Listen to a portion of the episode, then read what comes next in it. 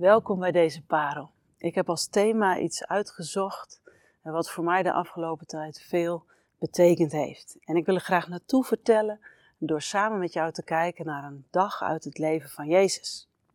En uh, ik wil beginnen met wat ik noem het wegstuurvers uit Matthäus 14, vers 22. Meteen daarna dwong hij, dat is Jezus, de leerlingen in de boot te stappen en alvast vooruit te gaan naar de overkant. Hij zou ook komen nadat hij de mensen had weggestuurd. Het wegstuurvers. Zo kennen we Jezus eigenlijk niet, hè? Als ik aan Jezus denk, dan denk ik aan Jezus die zegt: Kom bij mij.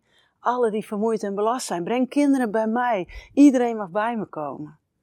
En daarom dacht ik, als er in dit vers staat dat hij alle mensen wegstuurt, dan moeten we onderzoeken waarom dat zo is. Dan zal dat een belangrijke reden hebben. Waarom stuurt Jezus zijn leerlingen vooruit? Waarom neemt Jezus afscheid van die mensenmenigte?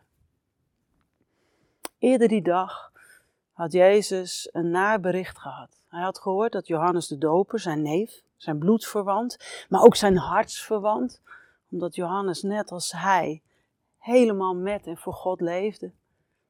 Johannes was onthoofd. En we lezen dan, zodra Jezus dit gehoord had, week hij uit naar een eenzame plaats, waar hij alleen kon zijn. Even niets meer. Geen mensenmassa's. Jezus wilde alleen zijn. Maar de mensen wilden bij Jezus zijn. En terwijl Jezus in de boot gestapt is met zijn leerlingen, volgen de mensen hem langs de oever van het meer. En ze lopen zo mee dat ze precies op die plek aankomen waar Jezus aanmeert. En daar staan ze dan. Al die mensen, duizenden mensen. Wat zou Jezus doen? De bediening van Jezus kostte hem kracht. We lezen bijvoorbeeld over de bloedvloeiende vrouw, dat ze Jezus aanraakt en geneest. En dan zegt Jezus, wie heeft mij aangeraakt? Want ik voel de kracht van mij uitgaan. En Lucas vertelt ons dat er soms een hele mensenmenigte was en die raakte Jezus aan. Want ze wisten, er gaat kracht van hem uit en hij genas allen. Jezus' bediening kostte hem kracht.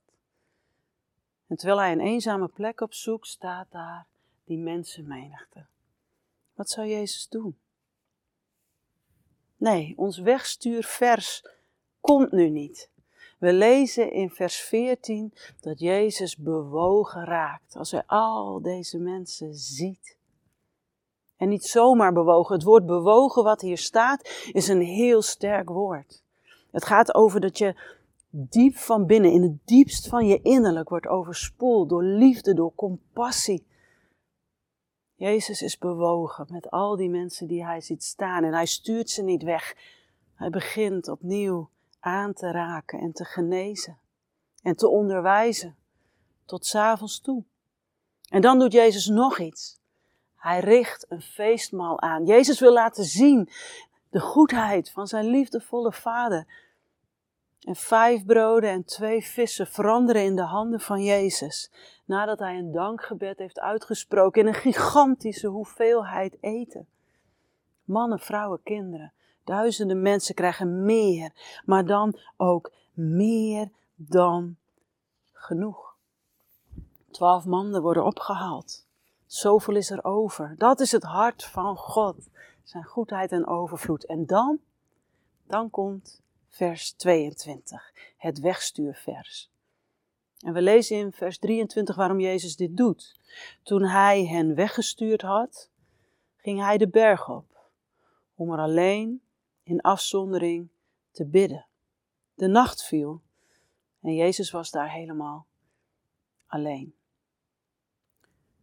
Hoeveel Jezus ook van ons mensen houdt, hij weet dat hij tijd nodig heeft bij zijn vader. Alleen. Jezus besluit zelfs aan het eind van deze drukke, intense dag om helemaal een berg op te klimmen. Want hij wil bij zijn vader zijn. Hij wil daar samen zijn met zijn vader. Hij wil gevoed worden, toegerust worden, herstellen, verlies verwerken, vreugde vinden. Dat is waar Jezus voor kiest. En hij doet het niet alleen nu, we zien hem dat keer op keer doen. Soms ochtends vroeg, soms avonds, soms de hele nacht. Jezus nam de tijd met zijn vader serieus. Het was een menens. De gebedstijd van Jezus in zijn leven hier op aarde was het fundament waarop alles wat hij deed stond. Dat is hoe belangrijk Jezus dit vindt. En ik vind het bijzonder, want Jezus was de zoon van God. Hij was vervuld met de Heilige Geest. En toch laat hij duidelijk merken: ik heb mijn binnenkamer nodig. Ik heb het nodig om te bidden, om bij mijn Vader te zijn. Als Jezus dat nodig had, hoeveel te meer hebben jij en ik dat dan nodig? Jezus leeft ons dit voor. Jezus onderwijst ons dit. En ergens begrijp ik het ook wel. Want als wij die berg spreekwoordelijk opklimmen, dan mogen we thuis zijn bij God. Hoe verder jij de berg opklimt, hoe meer de dag achter je blijft. Hoe verder jij de berg opklimt, hoe dichter bij de Vader. Hoe hoger je komt, hoe meer je een hemelse horizon weer kan zien.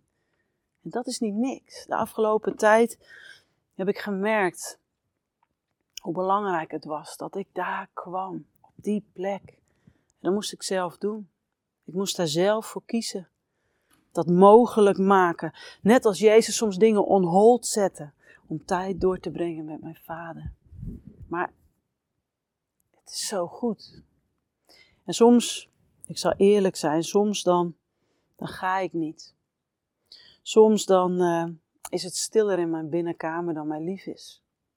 Soms moet ik vader zoeken, de connectie, de verbinding.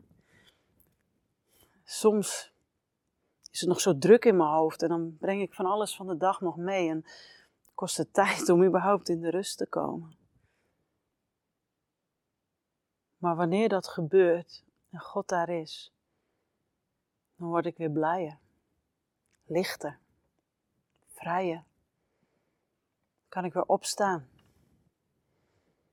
Dan komt er weer een nieuw hemels perspectief op dingen die ik misschien niet meer zo zag.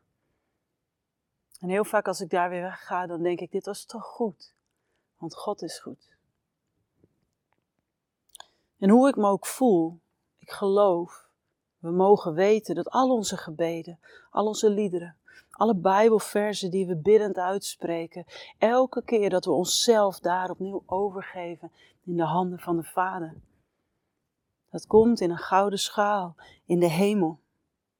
En het is als een offer voor God. En Hij ontvangt het vol vreugde. En als ik me dat bedenk, dan denk ik daar, daar moet ik zijn. Daar wil ik zijn. En ik wil je uitnodigen dat ook op te zoeken. Misschien doe je dat al. Misschien ben je helemaal niet bekend met hoe fijn en hoe bijzonder die plek eigenlijk is. Die plek soort van tussen hemel en aarde. Alleen jij en God. Op die berg. Of waar je binnenkamer dan ook maar is. Wie of wat mag jij vandaag on hold zetten, zodat je tijd hebt, maakt om bij je vader te zijn? Want dit is ons gebed. Heer, ons verlangen is om bij u te zijn in de stilte.